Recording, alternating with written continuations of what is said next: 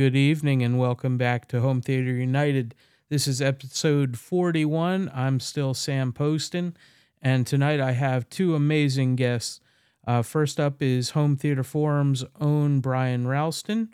Uh, Brian, you want to say hey? Hey. So Brian's been on the forum probably as longer longer than I have. It was like my big hobby when I was I in know. college. I know, and we we did get to meet a couple times out there in Hollywood, so we'll we'll, we'll definitely bring that up soon. Um, but with Brian is an amazing director, Chris Chan Lee. Chris, you want to say hey? Hello, hello. And Chris, do you go by the full three names, or is just Chris okay, or how do you prefer to be addressed? I Chris is. I, I mean, in conversation, talking to friends and, and everyone, and you, etc. Like just Chris is is great. So Okay, awesome. Well, uh, Chris has directed at least four movies that uh, that I noted on IMDb. Originally, I thought it would this was your second one, uh, but I got to watch your latest movie, Silent River, last night, and I loved it. It's it's definitely right up my alley, and we're gonna talk about that.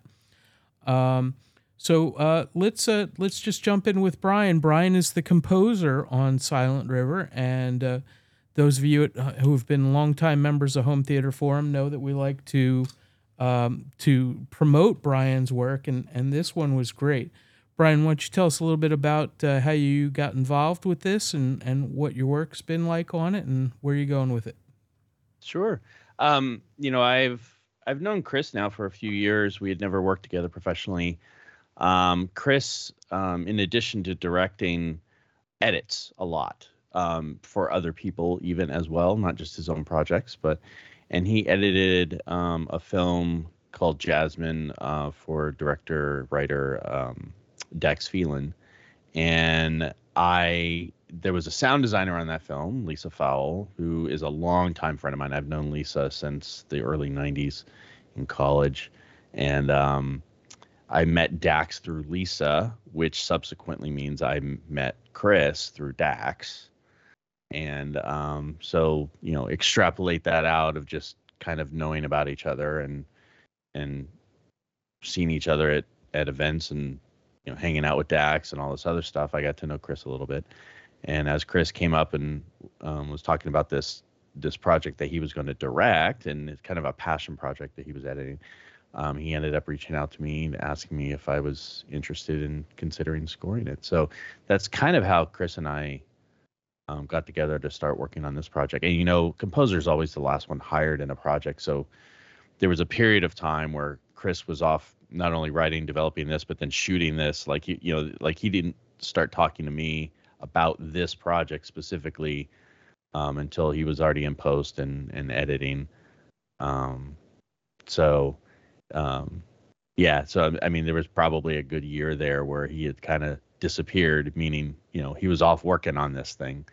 Um, and uh, that's how I kind of got roped into it. And I, you know, once I saw the material and, and knowing Chris and his background and and you know, he's kind of a rock star in the uh, Asian American film community, and um and I just I wanted to work with Chris and and this seemed like a great opportunity. That's awesome. I, I- I know how relationship heavy Hollywood tends to be, and uh, the one thing is I've watched your career. It, I've been hoping is that you know you got you get you're kind of on that trajectory, you know, bigger and better, and this seems like a a nice huge step for you, and I, I'm so proud of you, and I'm having listened to and you. watched the music last night. I'm I'm super proud of the work that you did, and I want to talk to you about the technical side of that a little bit, but certainly want to jump in a little bit with uh, Chris and um, note that uh, the film has been in at least a, a couple different film festivals, and you guys have gotten some awards. Uh, can you tell us uh, how you're feeling about the film? And it's just gone out to, to, to purchase on digital uh, maybe two or three weeks ago when I picked up, maybe a little longer than that. So where are you at with uh, with this film, and, and how how are things going with it? yeah, it's an interesting time, Sam, because it's been a real, uh, you know, labor of love for just about four years, and to be at this actual phase where people, instead of talking about making a movie or being in, constantly in the process of making the film, we can finally share it with audiences, and we were very fortunate to have about a one year run on the film festival circuit at places such as cinequest um, uh, the art of brooklyn film festival los angeles asian pacific film festival uh, a number of, of really wonderful uh, fests like around North America as well as the Paris International, et cetera. Anyway, so it was great because they were able to help frame the film and give us a context of the film um, as a participant amongst, you know, uh, this gathering of current films at these events. And we learned where, what our audience was. We learned how to identify our audience, like what was appealing, what messages we could convey you know, to connect with the right people, you know, and that helped us. That helped kind of prepare us for the commercial release of the film, which we know is like a thousand times more exposure for the movie, which is where we're finally at. And I'm really grateful to be here after this really long process, right, from the beginning of getting through that, of getting through production with a finished film, through the festival circuit, and now we're we're available on home video uh, on many like uh, you know major streaming platforms where people can actually see the film. So now we're at that point where it's really about trying to reach out to as many people as possible around the world to let them know, hey, there's this movie Silent River, um, and you know this is a, it, it, you know this is what it's about. This is our inspiration and our love uh, for cinema as far as the genesis of the project and if it sounds like something for you, then we hope you can watch it. You know. So, do you have for those who haven't seen it? Do you ha- do you have kind of a, a minute long elevator pitch about it? Because I, I don't want to give too much away because it, it it's a journey. Yeah, it's tricky as far as not revealing too many of the key plot points and such. But the the the premise begins with a man who is on a cross country journey and he stops over at a remote desert hotel. Uh, and he's on his way to reconcile with his ex wife, who's moved far away. While he's at the hotel, he encounters another woman who begins to intrigue him. Um, she's another guest at the hotel. Uh, she's up to very peculiar business in and around the environment. He starts to, you know, investigate. And the reason why he's intrigued with her at the outset is because she's in the spitting image of his his ex-wife um, and that's kind of the setup where things start to turn and we begin to illustrate this other very subjective plane of reality within Elliot, the main character's head, you know, um, and and it's a film where we try to really use the the vocabulary of the film to fully explore cinematic possibilities in a subjective human experience in something that's relatable, right, as people, but that can only really be illustrated or shared in the context of the arts. So all of our collaborators on getting us, we just really wanted to really use the greatest, our greatest abilities, our powers of filmmaking, filmmakers and creators to tell something that was original and something that is conceptually challenging, you know, um, to convey uh, the inner experience that uh, of, that we go through of trying to navigate the world that can be many times a lonely place, you know, to exist. So that's what it's what it is. Oh, that that's a really awesome recap. Uh, for, for me, the the the fun of a lot of movies like this one is you know figuring out what the rules are here, right? And you do such an excellent job of that through the the tools available to you in, in cinema. And um, you know there's you know there's environmental things there's emotional things there's looks and you know the the actors capabilities to to keep you on your toes. And i think you mix it up really really cool there you know at, one point i was thinking you know is is this whole thing like non-euclidean? What's what's going on here?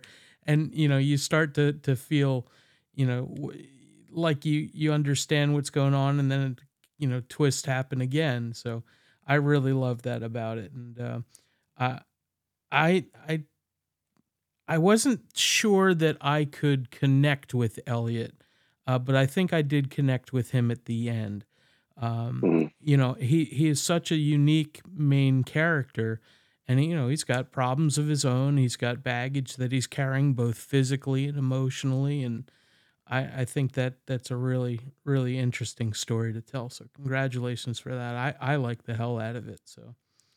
Oh, thanks. Yeah, you know our lead actor Wesley Ang does a really excellent job inhabiting that character, and a big part of the expression of where he's at emotionally and internally is how he interacts with the environment. That's why in the in the beginning of the film there is really there's so much expression in just how he's relating to the physical characteristics of his his room, yep. you know, in yeah. the hotel as well as the layout of the, the the shared spaces around the hotel and stuff. And that's actually where Brian's music plays a huge role as well because you're right, it's not all about Elliot's character. It's mm-hmm. really about this whole world building that we do. Yep. And and inherently like Brian's music is is a fourth unseen major character in the oh, film. wow, yeah. Right. Yeah.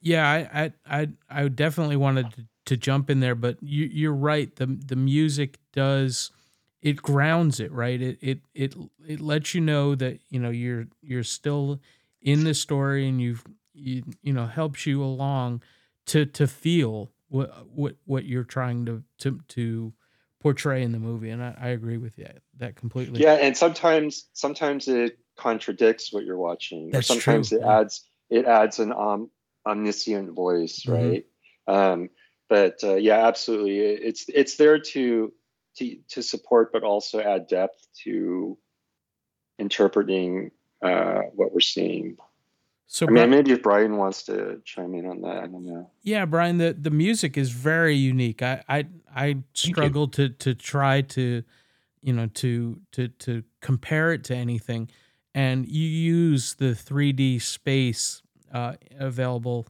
uh, in a, a, modern film really really effectively. So can you tell us a little bit about you know how you how you built that out and you know not just the the tools but also the techniques and what you were going for emotionally.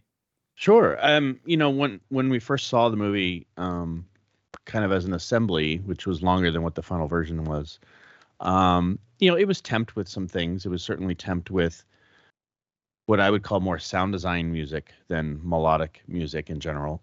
And I just knew that with the world building we were doing, you know, there are while there are we get to make our own rules for this world, the same thing applies to the music, right? And so there was one piece of music that Chris really had a strong connection with.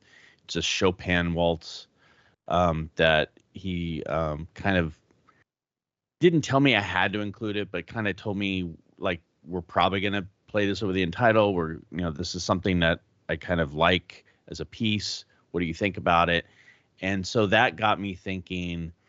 One, let's use this Chopin piece as kind of the the end point that we're going towards and at the at the end credits of the music the chopin piece plays a lot of the score leading up to that i've kind of deconstructed that chopin piece. So from a melodic standpoint there's elements out of that even if they're one two note three note little motifs that come out of that piece that are in the score.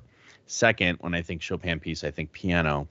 But of course this world is is very kind of almost dystopian in a way. Um, that, or at least we learn that it becomes that. Um, and so there's this instrument called a pianotron, which is basically an upright piano. You take it out of its box, you take off the keyboard, and you play it like a percussion instrument. So you can. Oh, that's really cool. You know, bang on it and bow it and hit it and pound it with with mallets, with your hands, with all this other stuff. It sits up you know, kind of year after year getting out of further and further out of tune, which adds character to it. You you hear the clinks and the, you know, the the the creaking of the wood and everything. And if you know, if if I were to go up and record that thing today versus two years ago when we did it, it would probably still sound different, you know, because it changes over time. It so, kind of looks it looks like something that you would make in shop back in like sixth grade, you know. Yeah but you weren't allowed to make it on classroom time. You'd have to come in during the breaks and like use the scrap wood that was like in the common dumpster thing. It's like really bizarre looking, but it sounds beautiful and and it's it's actually highly designed too. yeah. And so there's this famed uh, percussionist in LA who has since passed, uh, Emil Richards. You know, he like he's the guy that did the Simpsons uh, xylophone, you know, the really fast. Oh, gotcha.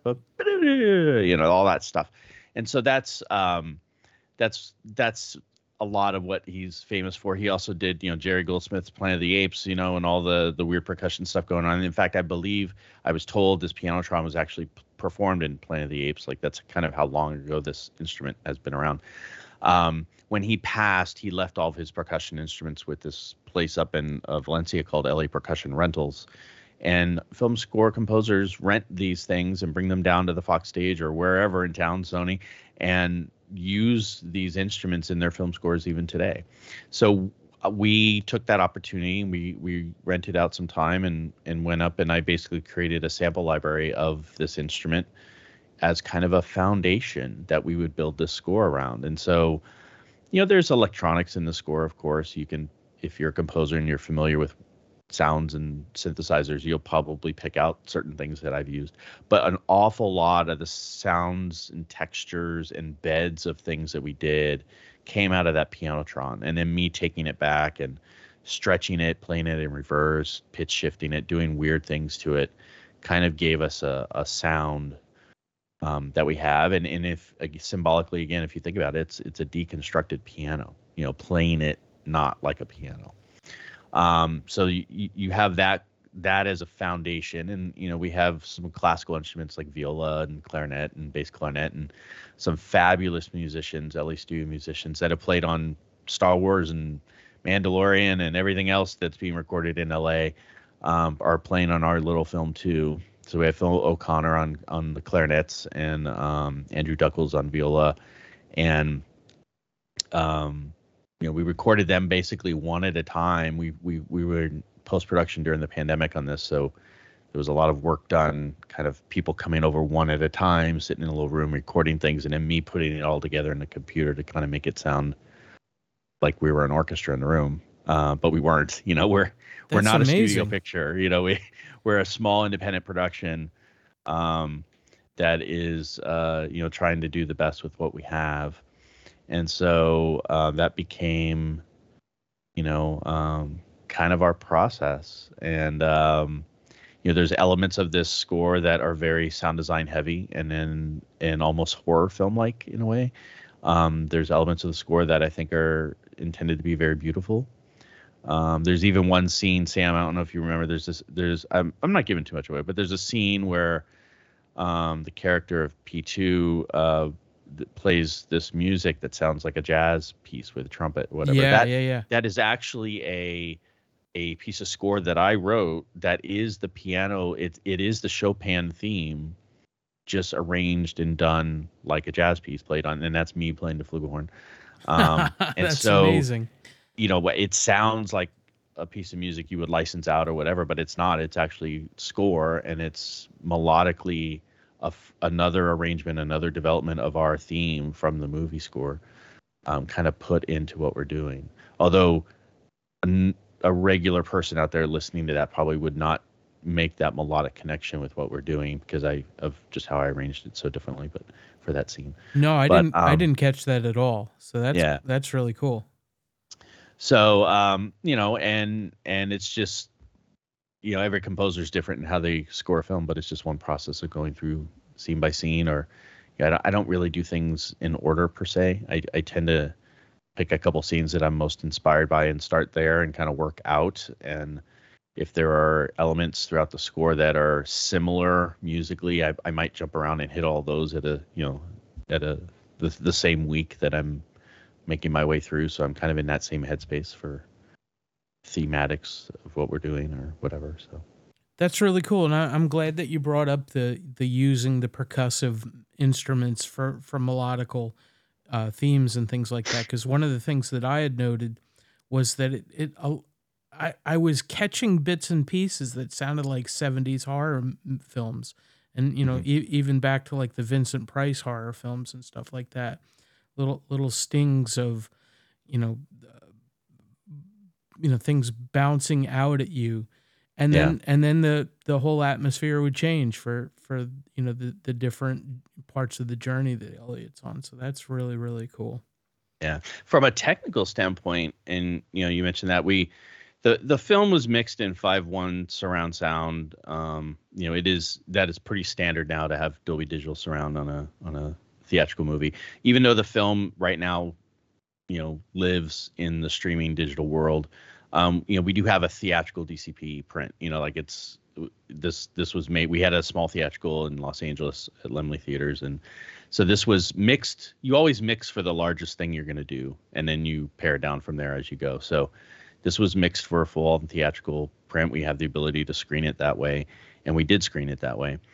Um, having said that, you know, it was just regular surround. And, you know, here I am, the technophobe of music, going regular surround. But um, we were in five one surround. It sounds great. But we decided, and I, when we released a soundtrack for this with the music, I said, you know, no one has a CD anymore. No one buys physical CD if they, you know, Apple I computers don't even come on the drive anymore. Fair, uh, fair warning. That might be fighting words at home theater. For yeah, well, hey, believe me, I I buy everything on CD if I can. You okay. know, I have a CD, but that's like my life. You okay, know, but sure. most people don't.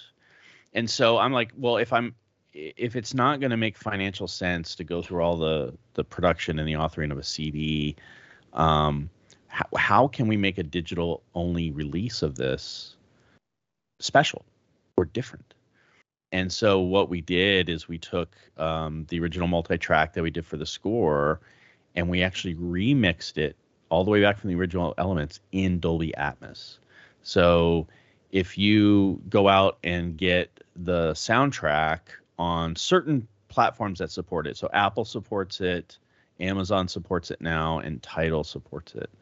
Um, and if you get the soundtrack, whether you buy it which would be awesome. But but also if you stream it through your your your ten dollar a month plan, whatever that is, and if you have the hardware that supports it, like you're running it through a home theater receiver, let's say that has Atmos, or if you have the Apple Max headphones or something like that, and you're going through an iPhone or an iPad or a, a fairly recent, I think a recent Mac computer is required for the for the Atmos computer side, like an M1 Mac or something. But um, if you have the hardware that supports it, and you stream that music, you'll get a full real Dolby Atmos mix of this of the score, and it doesn't even exist that way in the film. It it really only exists that way in the soundtrack, which is kind of cool. Yeah, that's really um, cool. I I actually had to to to go look at the Apple specs after I watched it, and I was I was surprised to see that it was just five point one, knowing that yeah. you had done the the Atmos uh, soundtrack release. So that, yeah. that that's really cool. I you know I was just testing this out to for myself, but I you know I went on to I have an Apple TV in my studio and um, it's all hooked up to play through all the the big speakers and everything, and I um, I played my the soundtrack album through my Apple TV through my you know Denon home theater receiver in Dolby Atmos, and it everything decoded awesomely. So um, you know, listening to this through the home theater receiver, Atmos decoder, um, I'm like, yes, that works because you know, nice. I mean, and it, it sounds great in AirPod Pros and Air, you know, AirPod Maxes and all that stuff too, um, which are kind of you know these immersive audio um, weird voodoo magic that exactly. Apple does. Yeah, L- little bit of pseudo surround, right? I mean, exactly. They do a really good job of the imaging, but it it's um it, it I can't say that it's not no substitute, but but but it's a different feel for sure. Yeah. So yeah. I I'll take that as homework to actually uh, try to compare the the uh, the actual theatrical to to the Atmos because I I've got the capability of doing that in both uh, the the bounce Atmos and and true ceiling Atmos. So I'll, I'll give that a shot sure. soon. Yeah. What What's interesting is that Apple, you know, there's there's a couple different Atmos specs for music because we're at the forefront of this. It's it's actually a very very new thing, and Apple requires that you deliver the Atmos files in the same spec that film theatrical mixes are in Atmos files. So there's there's another Atmos format that is pretty much just music, and um, but Apple wants the, the movie version of that, even for music delivery, which is um, interesting, and it tells me, you know, they they want you to play it through the Apple TV um, hardware, which is going through people's home theater receiver, which you know that that also makes the music cap- you know capable for going through that signal yeah. path as so, well. So, so I'm not not a golden ear, but I will ask: Are, are these lossless files? Because it it will matters to some of our uh, nutters on home theater. So form. it it honestly, we've delivered full um, wave uncompressed wave PCM files, right? And so, and in Dolby Atmos, they are full uncompressed. Um, it's it's a .adm file. It's like a multi-channel wave file, basically. Um, as to which which streaming service uses what format, they take it from there, and then they all use different formats. So I think, you know, um, I could be wrong in these, so forgive me if I'm wrong, but I think like Tidal uses FLAC which is a lossless compression scheme still, and then you know Apple uses um, a couple different things for Atmos. They use this like it's it's like MPAC movie or something. It's it's it's this weird format file only for their high definition audio stuff, um, and I think it is considered lossless. Um, and then I'm not sure what Amazon is using. So we don't have control over it, but what we delivered was was the Wave uncompressed file. So you send the masters to all of the things, and and, and they're Correct. in charge of how it gets um, sent out after that. That that's really Correct. interesting. Correct. So turning turning back to Chris, uh, this is your fourth film, and I, I, I will be honest and say I haven't seen. Uh, your your previous three. I, I did get a, a, little glimpse at Yellow, which I guess is up on some um, third party sites that aren't exactly uh, legit. Uh, so, what what can you tell tell us about your journey and um, uh, ha- how you approach being a director, and what was important to you in the directing experience for this film? Yeah, um, you know, I, come from a first generation Korean American family, and um, and I somehow found my path through film school. I came here to Los Angeles uh, to go to USC Film School in the mid 90s, and I made my first feature after many attempts and lots of trials and tribulations. Um, in 1997, I released my first independent feature film called Yellow about a group of Asian American teens in Los Angeles. And this one harrowing graduation night that they had to go through. Um, you know, I grew up in the 80s, so it was very much inspired by, like, say, John Hughes films or other kind of youth oriented American films. And I wanted to put my spin and my sort of take on it as an Asian American that hasn't hadn't really seen my story reflected uh, on screen, you know, front and center at that time. So uh, I've been working steadily in independent film as an editor, producer. I've directed a few other project, few other features as well as many shorts, etc. Um, but through these, you know, a few decades, I've been able to see the world change as well as the changes that I've gone through in, in uh, through the years, you know, and um, and you know, my interests as a filmmaker have been evolving when I first started out, I was very much focused on the identity film, right? And uh, and very much front and center Asian American issues, which are still very important to me. But that sense of infusing an identity, a purpose of an identity film in my first film, Yellow, uh, was where I was at at that point, you know. And I think what's really happened through even very recent years is, we, we've been able to see that really blossom. And now Asian Americans really are part of the conversation. And there are many stories to move beyond these very important identity stories, but there's many other things that we could explore. And that for me is the true freedom of an artist, right? Is that ability to really go anywhere that your your heart brings you towards. So um, so you know, somehow through the years, I've navigated my way to Silent River. And along this journey, I've been working constantly as a writer, editor, producer, etc. And with Silent River, I really wanted to make a film that showed where I was at now, you know, it, um, circa 2021, 2022. Sure. And um, and you know, I've grown a lot as a person, as a filmmaker, and I wanted to make a film that would fully engage and interest me and my sensibilities, and hopefully in a way that could be shared with others in an entertaining way, right? And you know, the reason why I got into this business was when I was a kid and I saw David Lynch's film Blue Velvet in in the theater, you know, and I saw that I didn't know what it was going to be like. I had no expectations, and seeing that film in person like changed my world, you know, and made me want to become a filmmaker. And in a sense, Silent River for me was coming back to that that beginning of of wanting to be a creator and to be a world builder and to bring an audience into something that was very specific and subjective and something that you know you could forget about the fact that we're an independent scrappy you know low budget film this film could have only been made by the participants, you know, by our lead actors, by Brian, by the key uh, collaborators like our DP Norbert Shieh, and uh, and lots of other people, Eric Jolly, our sound designer.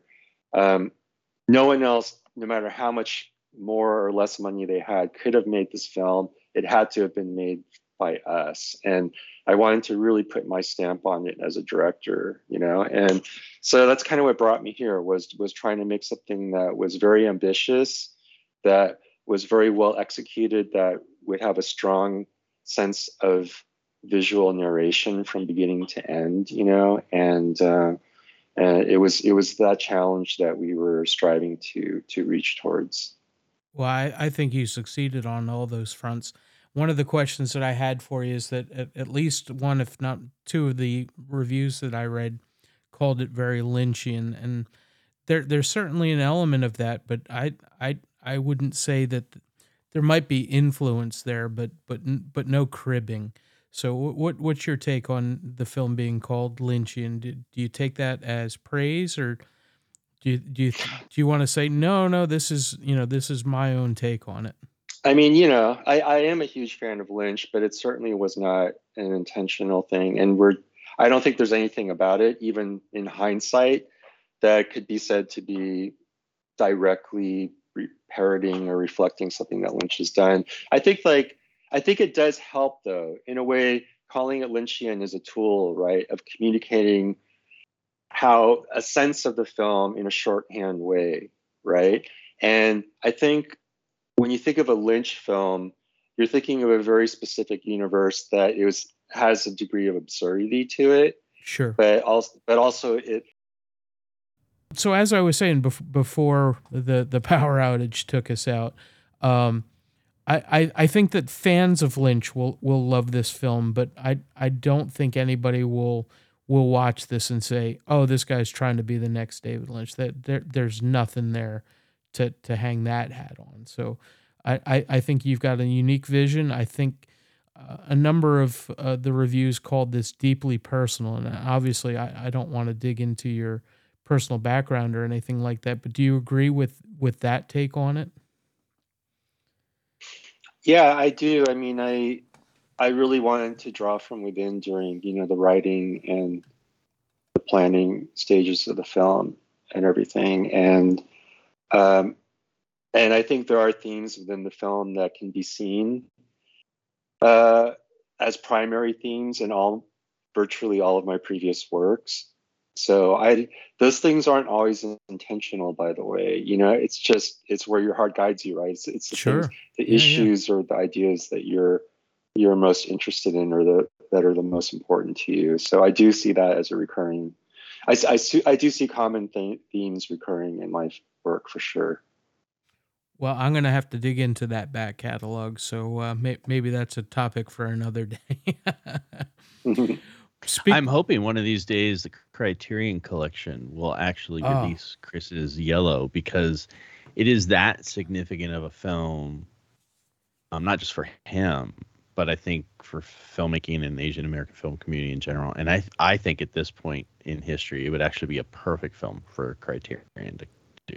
Oh, that sounds awesome that's, to me. That's that's what I'm hoping. I don't I don't know how to make that happen, but maybe Chris has some update. things.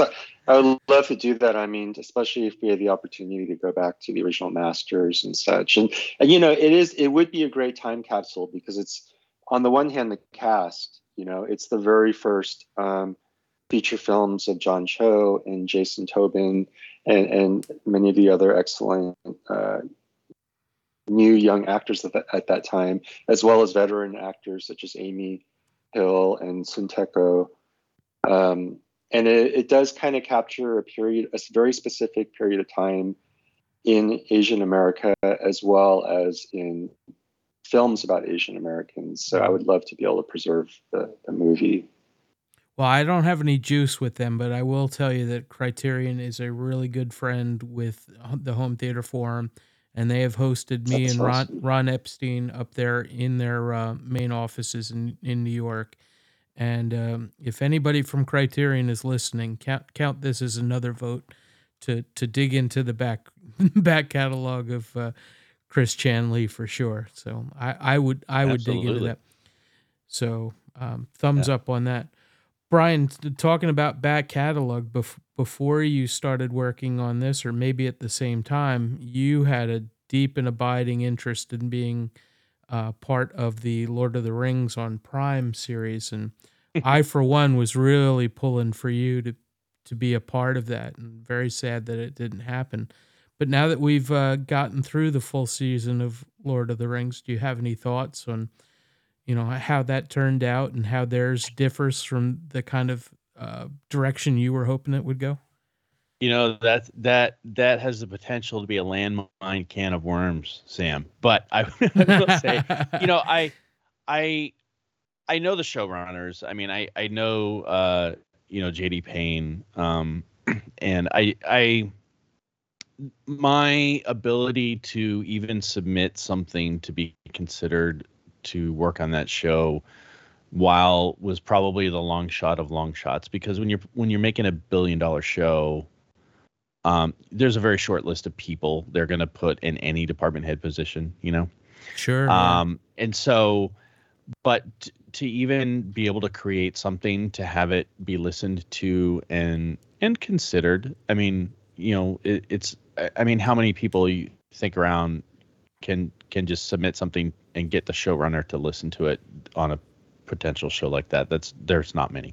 So, from my mind, the calculation of doing that was um look it one it's an experience two it's it's getting my music in front of, of decision maker and people and even if it's not going to end up being what was meant to be for this show all those people are going to go on to do other shows including jd and so chris uh, again i i would never ask an, an, an artist to to give me the backstory on anything but i'm really intrigued by the role of the stranger in the film. Can you can you tell me a little bit more uh, w- without giving away too much?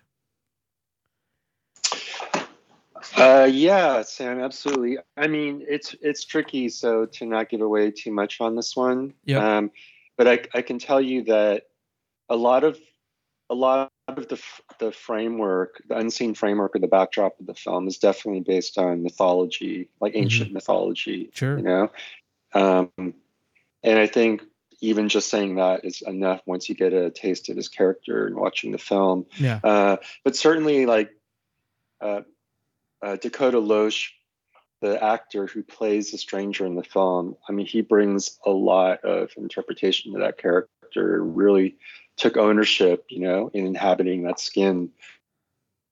Yeah, for sure. And um, character that lives in sort of in this purgatory world, right? Mm-hmm. This transitional world from from our reality, our physical world, to something else.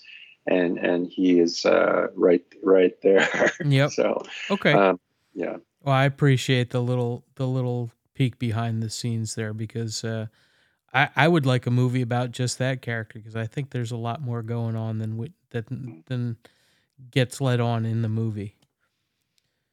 We we were talking about that with you know kind of in fun, but also it's a playful thought. Is is is the backdrop of this world that we made does sort of lend itself to a series, you yeah, know? Yeah. And because there are there are many threads in the story that could be followed or that could be expounded upon. So we do just we do talk about that. nice.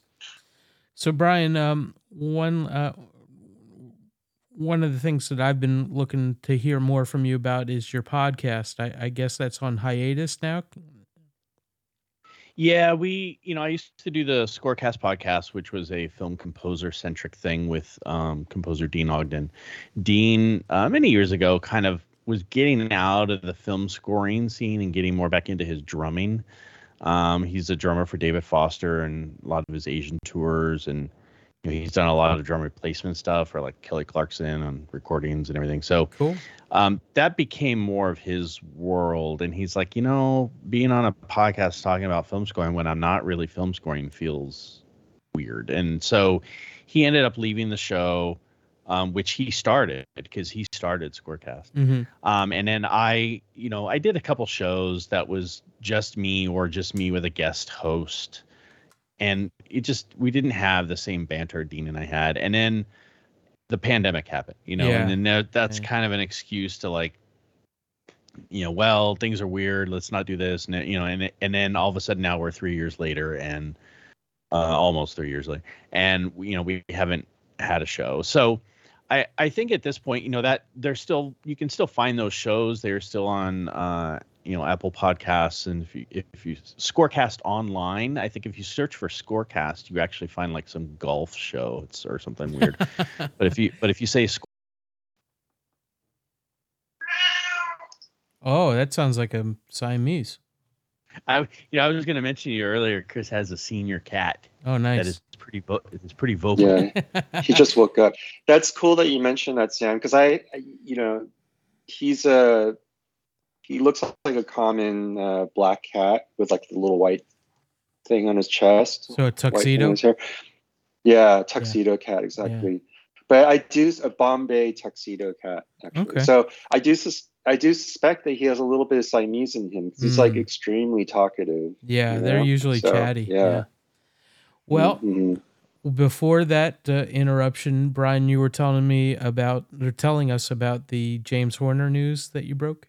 Score Scorecast was one of the first media outlets I think to really break the story that James Horner was scoring the the Spider-Man movie that he was scoring. So, um, you know, which was which was cool. We didn't anticipate doing that. We were talking with Jim Henrikson about Avatar, and and we just kind of said, you know, Jim Henrikson had gotten to a point in his career where he was pretty much only music editing music editing for James Horner, and um, you know, so we just said, so Jim, what's what's next for you? What's what's on your docket? He he says they're totally off the cuff. It had never been announced anywhere in in public.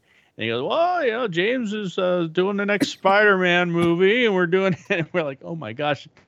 Dean and I were like texting each other behind the scenes, and we're like, did did he just break news? Like what? So we did our podcast, and it went out and went out on Apple Podcasts and everything else, and it got picked up by like That's major amazing. entertainment outlets that were like James Horner scoring Spider-Man 2. And we're like, okay. So um, that was kind of you know weird.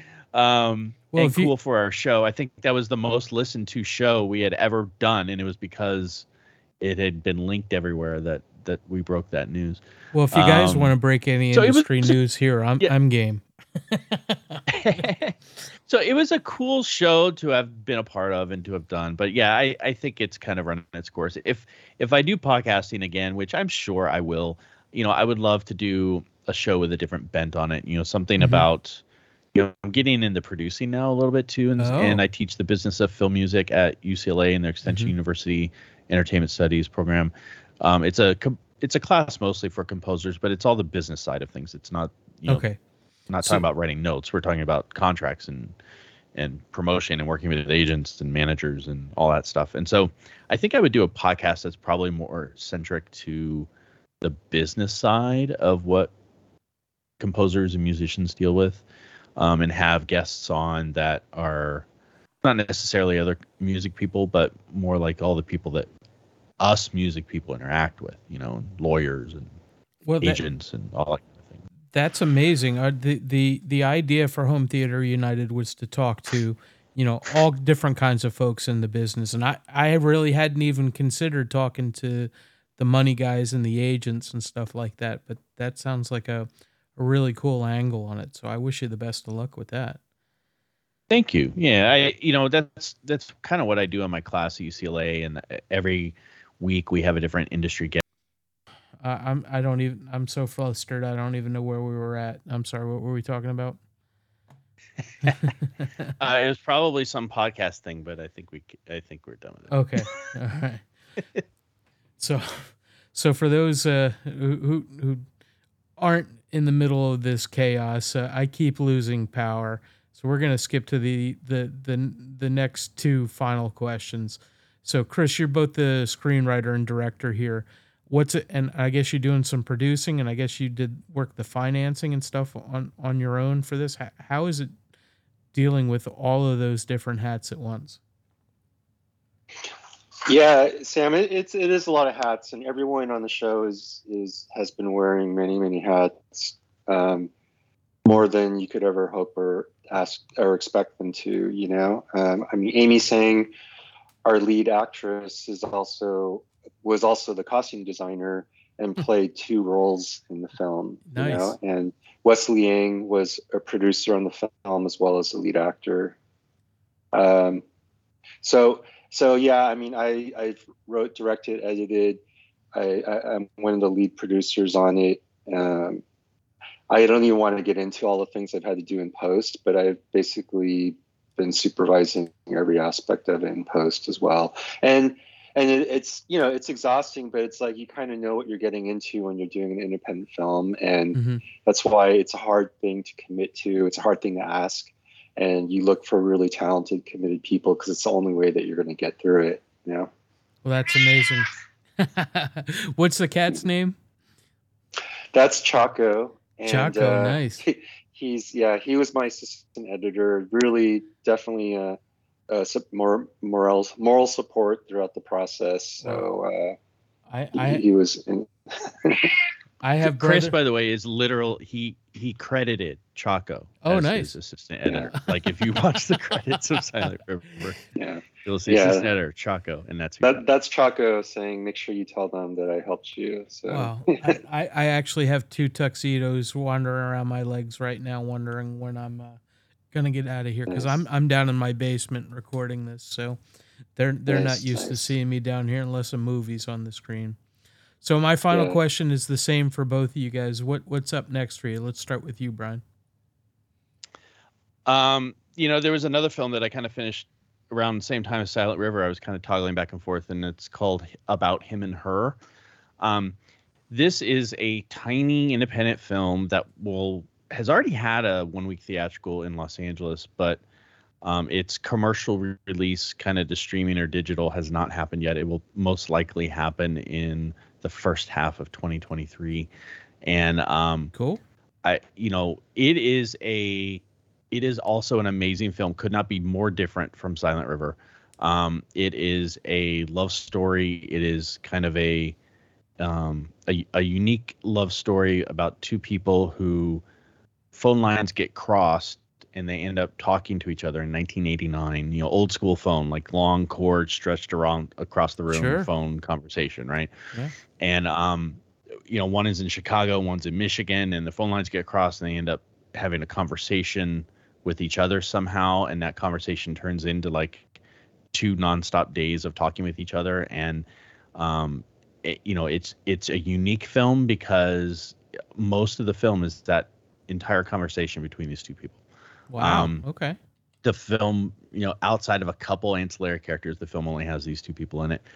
Um, one unique thing about the film is that, and I don't, I don't want to give away the, the the crux of this film that that is why this happened, but the actors in the film did not meet each other during the production. Oh, that's really cool. But, but they were in the room together at, at one point, and oh. they were having scenes together at one point but they did not know who each other was and they did not see each other until the world premiere happened um, that's amazing year.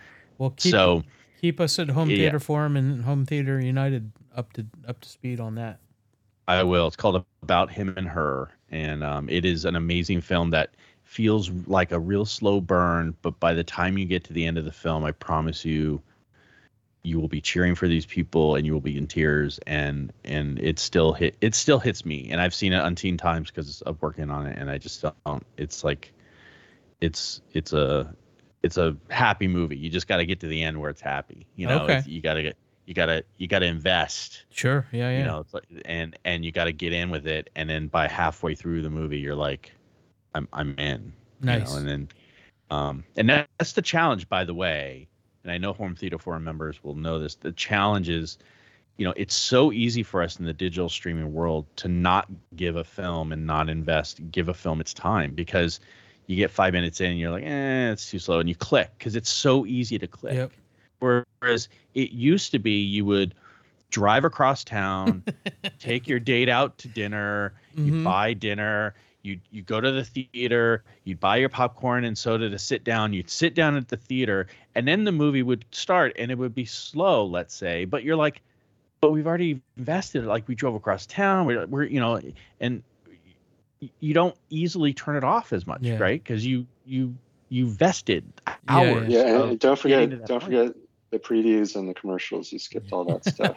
yeah exactly yeah that's so like you you you invested in the movie and therefore if if the movie kind of you know if if it didn't suck you in in the first three minutes but by the end of it you're like wow that was different or that was impactful like you got it because you stayed to the end and now you know you're on netflix and you're on these other movies it has changed how movies are made because i think filmmakers now they you know it's too easy for us to click off and to not invest Yep. and to not give into films that kind of fall out of what is considered normal for film storytelling and, and everything else. It's like Yeah. if it doesn't hook you in five minutes, it's like, ah, next. So I, you know, I, and I know Home Theater Forum is a great audience for this, but, you know, I, I encourage you when you see, seek out independent films and different films and films that are trying to break the mold, you know, invest, invest your time in, in it. And usually it will pay off in much different ways than a Marvel movie will, you know, Ah. which it's got that chase scene in within the first five minutes and all Um, that, that other stuff. So, I back you 100%. Um, that's why that's that's why I was saying to Sam at the very beginning we were talking. It's like thank you for watching this film. You know, th- thank you for spending two hours of your time when you watch Silent River because you know, or about him and her for that matter. If if, if you, where you watch that film, because we have so many things vying for our attention these days. You know, our devices like Mhm. and everything like. It, it takes quite a commitment to just sit down and like spend two hours or 90 minutes on on one specific thing Yeah, a hundred percent. And and and I've gotten that H ADHD kind of thing going on with games pulling, books pulling, movies pulling, music pulling, you know, real life pulling. So I I I, I tip my hat to anybody who's able to to build something that they're you know that that is a part of them. You know, so that that's great. And I. You, you were thanking me for watching your film, but it was it was time well spent, and I really enjoyed it. So, What's next for you, Chris? Well, you know, believe it or not, there's still some things that we're wrapping up with Silent River because we're still working on spreading the word Mhm. about the film Yep. uh, since it's in its first several weeks of release.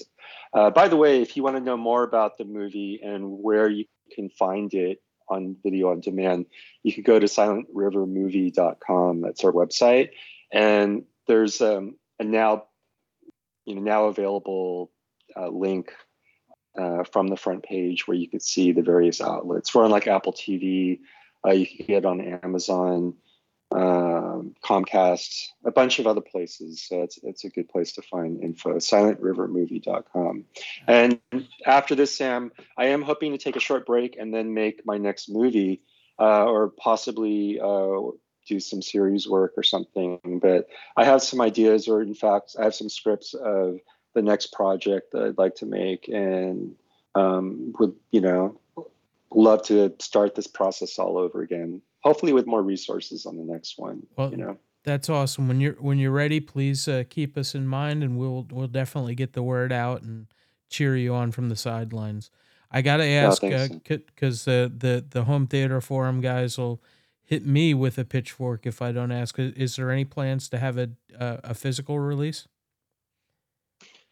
Um, yeah, actually, we're still exploring what's going on as far as Blu-ray and such, but you can get the DVD, um, you know, um, on Amazon right now, the physical disc, and Okay. I think it will be available at some retail places yet. I'm not sure what shelves are carrying them yet, but it's being released through Gravitas Ventures. So right now, you could go to Amazon, look up Silent River DVD, and it'll be there. Nice. Nice. I, I know that we've got folks that will uh will, will definitely prioritize that physical release. So that that'll That's make awesome. them happy. Um well I, I thank you guys both. Uh, you're you're willing to give me a couple more minutes and play a little game here? Yeah, let's Yeah, do why it. not? Why not? Awesome. Awesome. Well, regular listeners of the podcast will know that every time we get new guests on, we, we like to ask them to play a little game with us called Good, Bad, and Ugly. Uh, good, Bad, or Ugly. And uh, today, uh, our two guests have made their picks. They've slogged through at least four different power outages here, so I appreciate that. And uh, who wants to go first? I'll go. Why Okay. not? Okay, Brian, what you got? Uh, I- th- this is probably a biased choice because I think you know Chris was involved in this. So, uh, but he was not director. It's not one of his films. Um, a film called Jasmine. Okay, and so based It on was uh, released by Indican Pictures, okay, and, and uh, which is a division of Lionsgate, basically. Um, and um, was 2016, I think, is when it it came out. Uh, 2015, it was kind of doing its festival run and all this other stuff. It stars Jason Tobin and Byron Mann is in the movie. Um, it is a thriller for sure. Okay. Um, shot in Hong Kong. oh, okay. So Um, all right, don't give too much away now, Brian. All right. But I, I have not seen the film. Uh, I'm assuming that Chris has seen it many, many times. Uh, but based on what you know about Brian, do you think he found it good, bad, or ugly? And I think there's only one obvious choice here, Chris. Yeah, I think it's pretty obvious. I mean, you know, Brian did sound like he's vouching for the film, um, and I think it, it is a. I, I, I- I'm really grateful to be involved with it uh, in in a certain way, but uh, you know, huge props to the writer director Dax Phelan. Uh, that's his first feature as a director. Um, he's produced and written many other films, and um, I think you know, I, I could vouch for that film just because uh, it has a really compelling vision behind the storytelling. In a, it feels kind of Hitchcockian in a way, you know, um, and uh, and the performances are excellent. There's, and there's a lot of sort of minimalistic uh, drama that's created because it has a very sort of vibrant quality to it, you know. Um, so that's a good one. Yeah, I'm down with that. All right, Although I, I am biased, so Yeah. I, I I'm unbiased, but I I am a um a prognosticator here, so I'm gonna say that Brian also found it good. What what's the scoop, Brian? That would be correct. Okay. So, What I, did you like know, about it?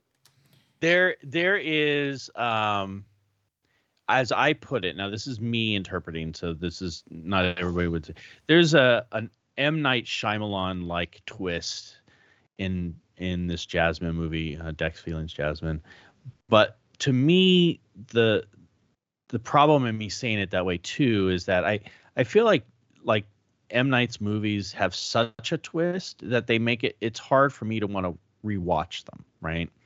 Um it's like like they're they're amazing when you first watch them you get sucked in and there's a twist and you sit there with a gasp and you're like you know but but then the next time you watch it you you know so you don't you don't get the same hit and you don't get anything there's something about jasmine to me that is compelling every time i've watched it um and i i re you despite the fact that there you know there's um something that will change your perspective um towards the end of the movie um and so i I, I- I just think it's a really well done movie. Um, and then also coming over the years to learn how they filmed it and how they shot it. And there's an awful lot of guerrilla filmmaking in, in Jasmine and just kind of, you know, going to Hong Kong without permit and the crew of three or four and just shooting some stuff. You know, it's like there's a, there's an awful lot of that and how they pulled it off. Um, and it does not look like that at all. I mean, the film looks great and, um, you know, it, Chris is biased because Chris edited the movie, uh, even though you know it's a Dax Phelan written and directed uh, movie. So um, I I think they did a fantastic job on that movie, and I would encourage everyone to check it out. You, it is also available on uh, Apple TV and the Amazon, you know, Prime type stuff. Um, I'm not sure if there's a it's a I think it still has to be purchased or rented, but it's um, I promise you it's worth it, um, and it's not that much. Um, so it's called Jasmine. Okay, directed by Dax Phelan. I will definitely add it to my uh, to see list, which is probably about 300 films long, but we'll we'll put it up there near the top. So you, you mentioned Hong Kong. I'm, my movie is also a Hong Kong movie, but apparently a very very different genre. So I'll I'll jump in here and say that my movie is Infernal Affairs. It's a 2002 Hong Kong action thriller uh, and it was remade as The Departed in the U.S. Have either of you guys seen either version? I've seen The Departed. I have not seen Infernal. Affairs. I saw Infernal long enough ago that I can't remember a lot of it.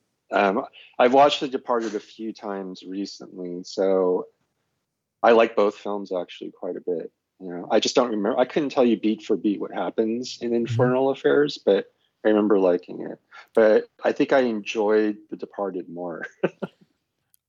uh, that's fair. I, I, I will tell you just a little bit about the film. Um, it's it's essentially the same plot as The Departed. A um, a gang, uh, whether it be you know Boston or Hong Kong, gang uh, yeah. infiltrates the police training academy and puts one of their own in, and so it's it's a kind of mole versus mole thing. So there's moles from the police in the gang and gang and moles from the gang in the police now. And who's going to come out on top? Right.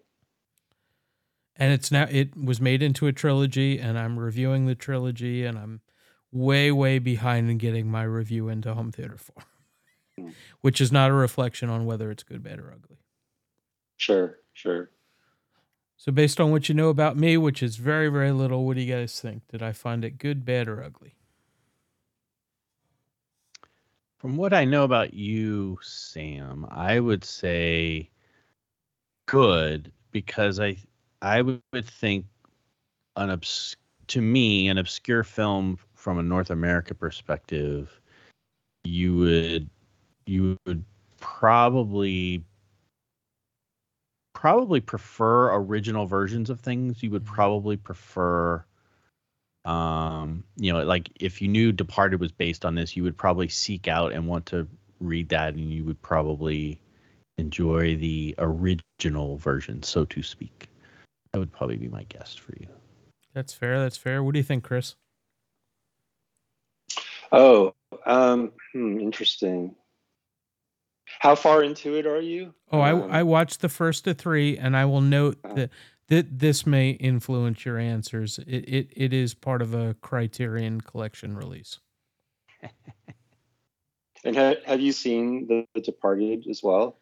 Because I want to know if you're. Yeah. I I I can't say okay. Okay. Fair enough. Fair enough. I, am learning. I'm still learning the rules. Sure. Well, we make the rules up as we go along, and the points don't okay. matter. So perfect. I like yep. to do that. Yeah. Um. Wow.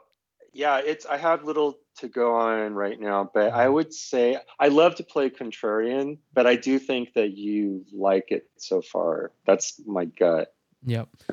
Okay, fair enough. Uh, it, I I love this version, and and I I cannot without rewatching The Departed, and I have seen it, say which I preferred.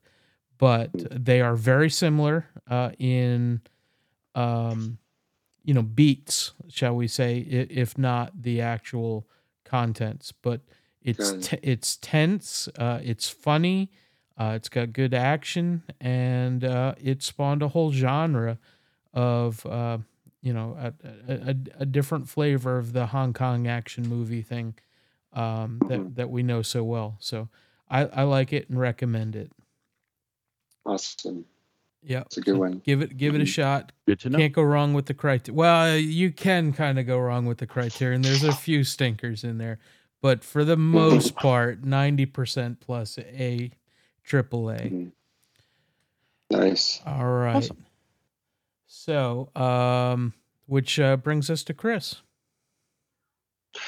Oh wow. Okay.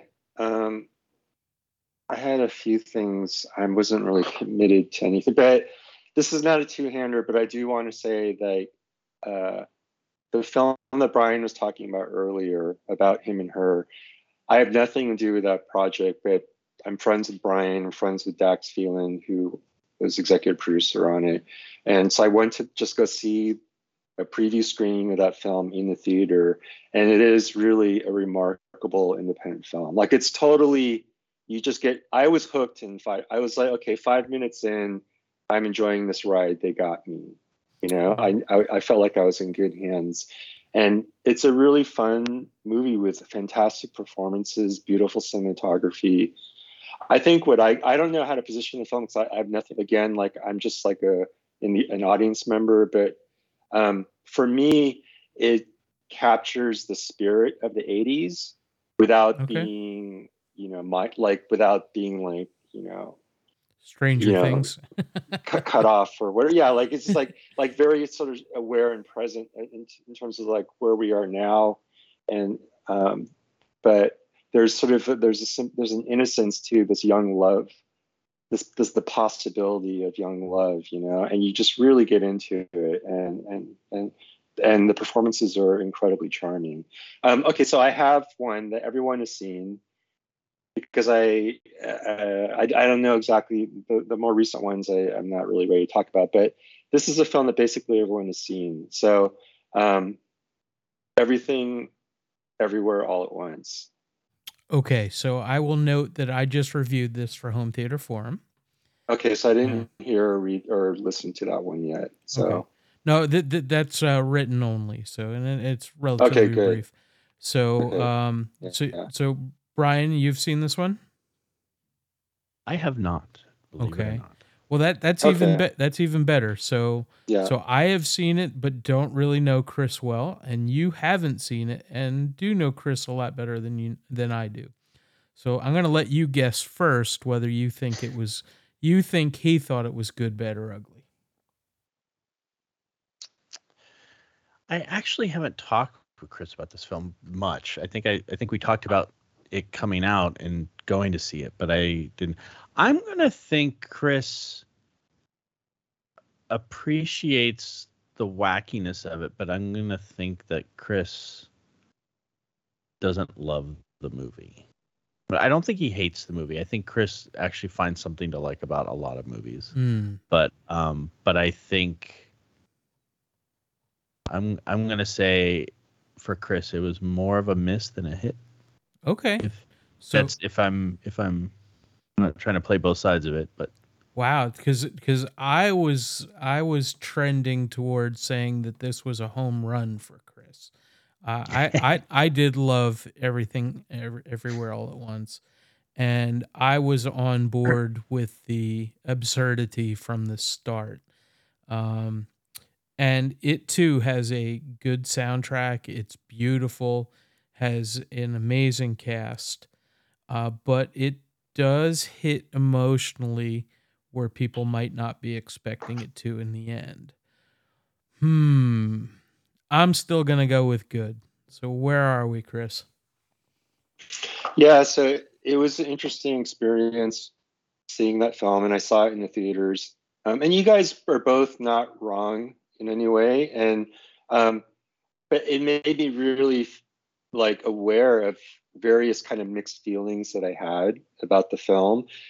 That being said, great performances, some really fresh ideas in the storytelling. Um, amazing filmmaking. Like I was in awe of the filmmaking, and I, have been fans of the Daniels for a long time. I I saw, saw a few of their shorts like from many years back and stuff like that. So the the whole everything that they executed is just like amazing. Like it, so, I, I recommend the film. I think people should, if you haven't already seen it, it's like a huge hit, right? But I, I I could totally recommend the film.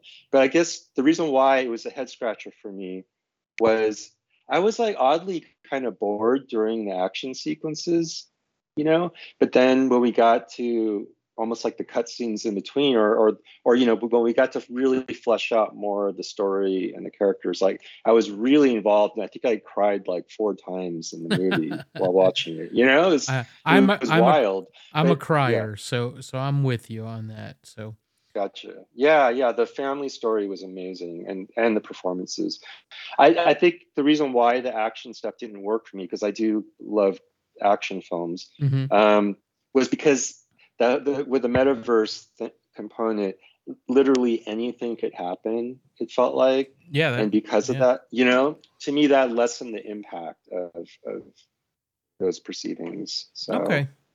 Well, I, but I, you know, I know maybe I just saw it in the bad day. I've only seen saw that one time in theater. Maybe it was just a bad day for me because because maybe if I was in the right mood, that actually it could have just been really fun, and I could just like not try to overthink it and just go with it, you know, a little bit more. But um, that it, I don't know why I was just a little bit bored in, in that's with that's part of the content. Well, I've but it was I've, amazing. It was amazing. Yeah. I I've been there too. I've been the one guy that will be in a theater and this this happened on a home theater forum visit to Vegas. I was the one person in the the live theater for the Beatles Love.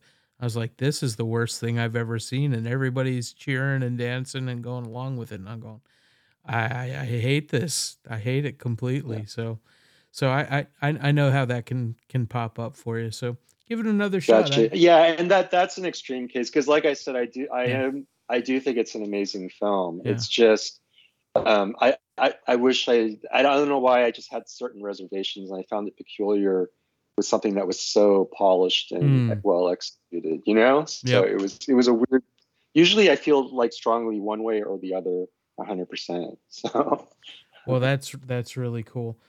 I, I appreciate your perspective and I want to say thank you to both of you guys for joining me tonight.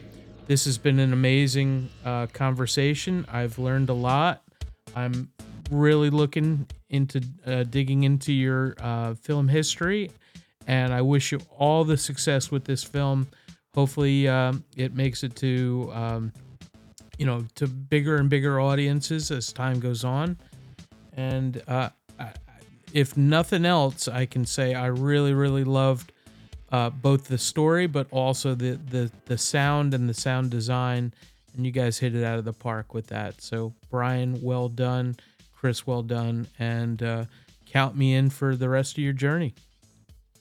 Thank you, Sam. Thanks, Sam. Well, uh, any final words as we uh, head on out of here? Things that you want folks no, to look at, or know, happy hol- happy holidays, everyone. I mean, yep. you know, go go watch some good movies. Uh, you know, um, support independent film. Yeah, you know? support I, independent I, I think film. If we're, yeah you know if we're gonna if we're gonna want to have studios and even non-studios take risks on stories and things you know yep. they, they've got to see that it's financially advantageous and the way to do that is that we go see them. We go into the theater and we see them. We we buy them. We invest in them. We you know and um, otherwise we're just going to get a bunch of superhero tentpole movies because yeah. that's what makes money. So it's you know support support independent movies support movies you know that are not marvel movies. I love marvel movies but you know there are other movies there's so made. much more to life than uh, than superheroes. Exactly. Yeah. Exactly. Chris? Yeah thanks everyone for your time. Happy holidays. And i i totally have to agree with brian. Like yeah, please support independent film. And and the very nature of having us here as guests is doing so. So i, I appreciate this very much. Yeah. Awesome. Awesome. Well, I really enjoyed this. I really enjoyed your film, and I look forward to more. So thank you both, and we'll see you all next time. Night. Bye. Thank you. Bye.